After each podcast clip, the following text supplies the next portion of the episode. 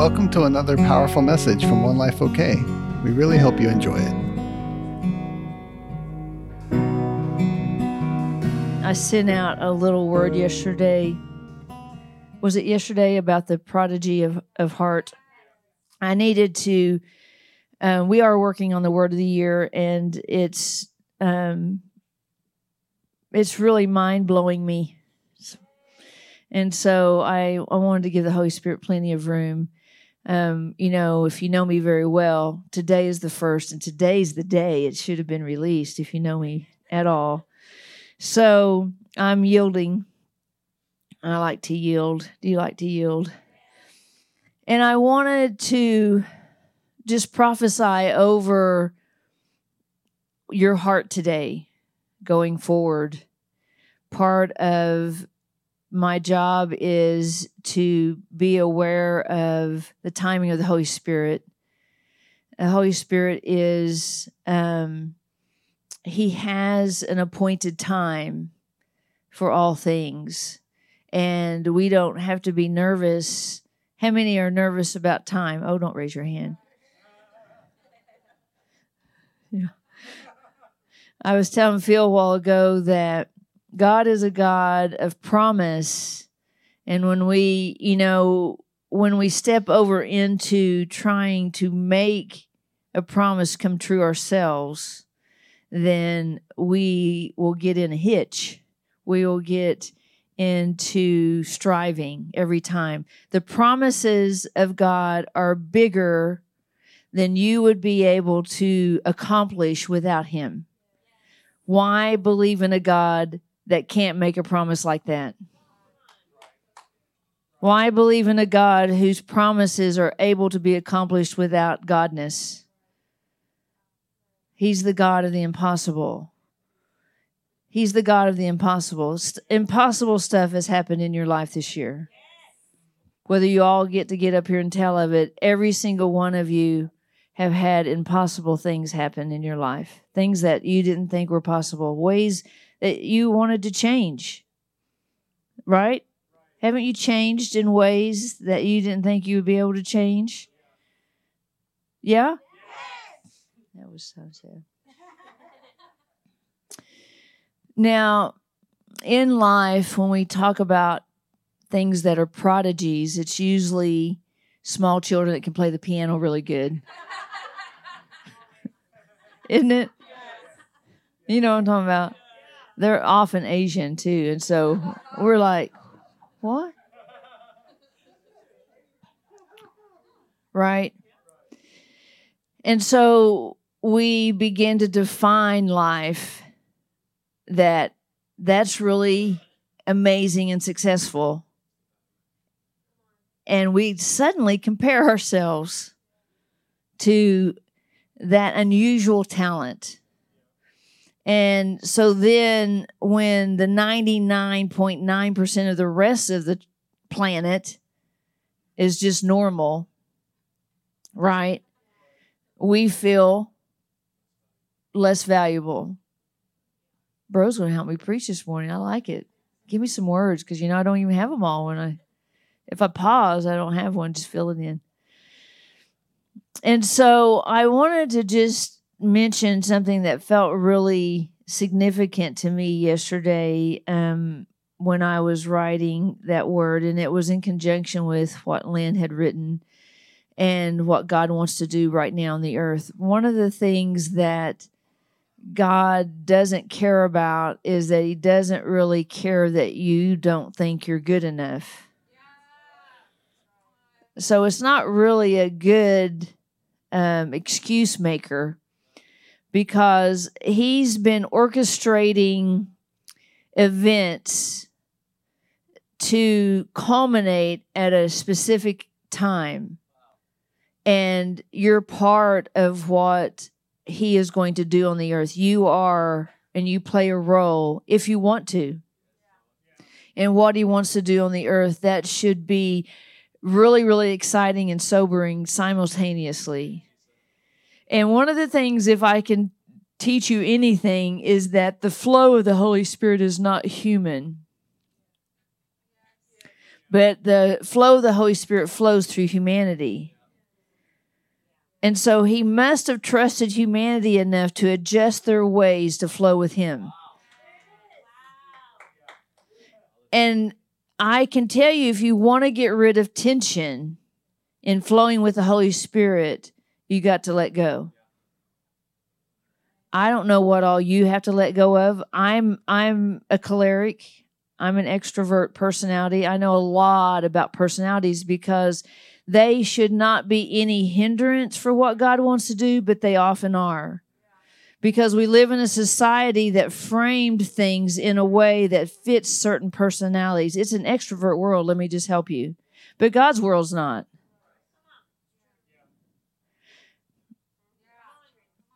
But extroverts operate in his world too.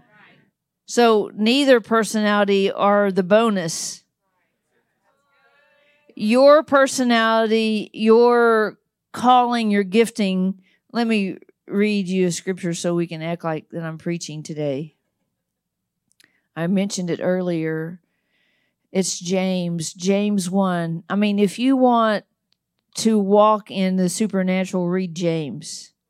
He'll tell you who was James, love slave um, every gift, this is verse 17, James 1 17 in the Passion, is every gift God freely gives us is good and perfect. Wow. So, one of the gifts that he gave you is the, is a heart. Now, in whenever God called David, do you remember Samuel was the prophet? prophets, listen to me. This is how y'all are. God said to the prophet, Go and anoint the king. And what did the prophet do? That guy looks like the one. Why? He was big, strong, tall, firstborn. He's the guy, right? And God said to Samuel, He had to give Samuel a lesson the moment he was prophesying. Uh, that's why I'm not going to say I'm a prophet because I don't want that lesson. Just kidding. what did he say? I think I have that. Let me see. I think I have that too. Yeah. Take no notice of his looks or his height. So, what does that tell you about Samuel the prophet? That's what it tells you about him. He was like, whoa. He looks kingly. He said, He's not the one, for the eternal does not pay attention to what humans value. That should be, listen, you've got to change your value system about you. Think about this guy where Samuel's standing there going, I've come to anoint the next king. And here comes, how many guys were there? Bunch. 11? Was there 11? I don't know. 10? I don't know. Anyway, a bunch of more than two. And, and they came walking up and they were like, and the prophet said, eh. Not you. Right? I mean, that would, what would happen? That happens in here all the time. That's not you. But what are you? They weren't king, but what were they? Uh, that gets us all hung up because it's either king or bust. I mean, we're just, I mean, it is honest, right? Everybody wants to be shooty. I'm sure of it. Don't y'all want to be? Don't y'all want to yodel like that this morning, right? play the keyboard and do that at the same time? Be receive a prophecy and still get to still be playing the piano. She's not playing it. It's because it's because her hands are not her own, right? And so he said, humans only care about the e- exterior. That changed my life. There was a day where I stopped looking at people from the outside. Have you yet? God shows me every one of your hearts in here. Not for me to say, you got a black heart. He's never showed me a black heart. Did you know that there is not one black heart in the room? Just fall on out, whatever you need. We're so scared of the spotlight of God, but it's really the one that illuminates everything good in you. Your heart to God is a prodigy. No one else has one like it. You're the only one, V. You're the only one, A. You're the only one. You're the only one that has that talent, that has that anointing, that has that specific gifts. Let's look back. Every gift God freely gives is good and perfect. So this is what Samuel, uh, God said to Samuel, the inter- the eternal considers only the inner character or the heart.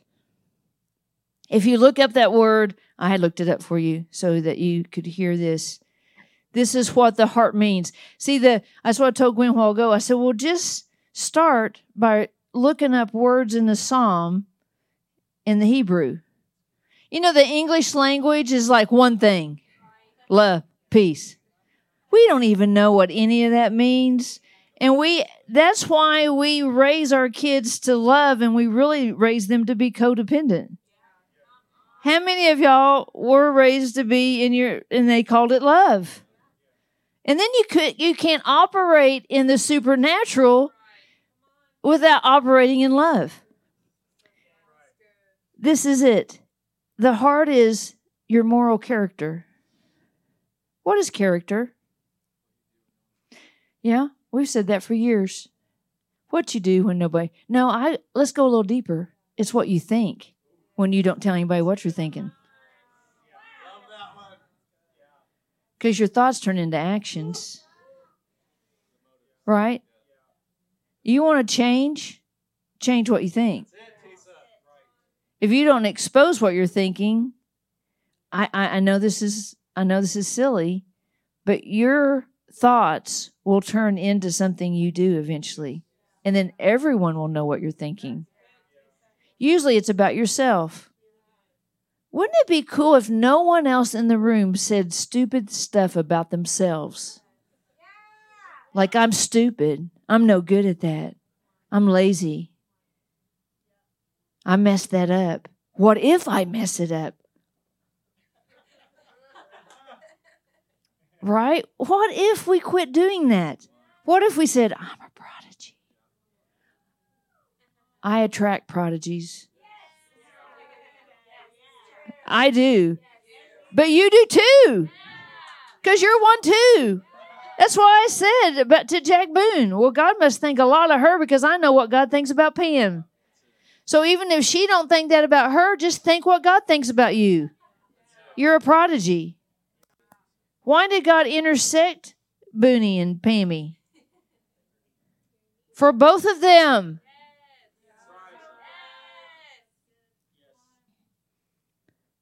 The heart also means the mind, your knowledge, your reflections, your resolutions. New Year's Day, here we are. We're ready for resolutions. Are you ready? I hate them. They mean nothing. They mean I know how crappy I did last year, and I'm gonna. T- I'm just gonna pick out all the crappy stuff. I said crap twice. I am, and I'm going to try to change those. That's not how change happens.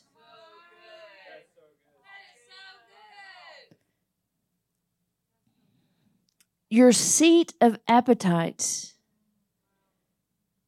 I got the sweet demon personally. That's just peach tea. That's all I need was I just needed not to have that sweetener in it, but I need peach tea. You know I need it, right? Don't buy me sweet peach tea is what I need. right? See, my appetite for God, not to get Him to do something for me. I have to tell you, my my greatest appetite is I just want to know how He thinks. I just want to know how he thinks. I want to see a situation and say, oh my gosh, I never knew that. That's how you think. That's what taught me to love. Was to see how he thinks. I was looking at the little pictures of the little guys on Wednesday night. It was just the three little guys making cookies. And Sidwell and I were laughing because she was like, none of them wanted to eat them. They decorated their little snow cookies.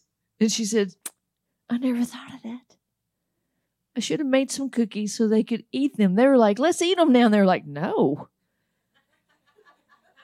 We made these things. These are beautiful. These are these are like a display item. We're not eating these things. Eating's for the birds. Are you kidding me? I need to go show the world what I've made. Let us not lose the wonder of showing the world what He made. Don't eat your cookie, display it. Don't don't say about yourself, it's not beautiful. It's meant to be on display. That's the seed of appetite.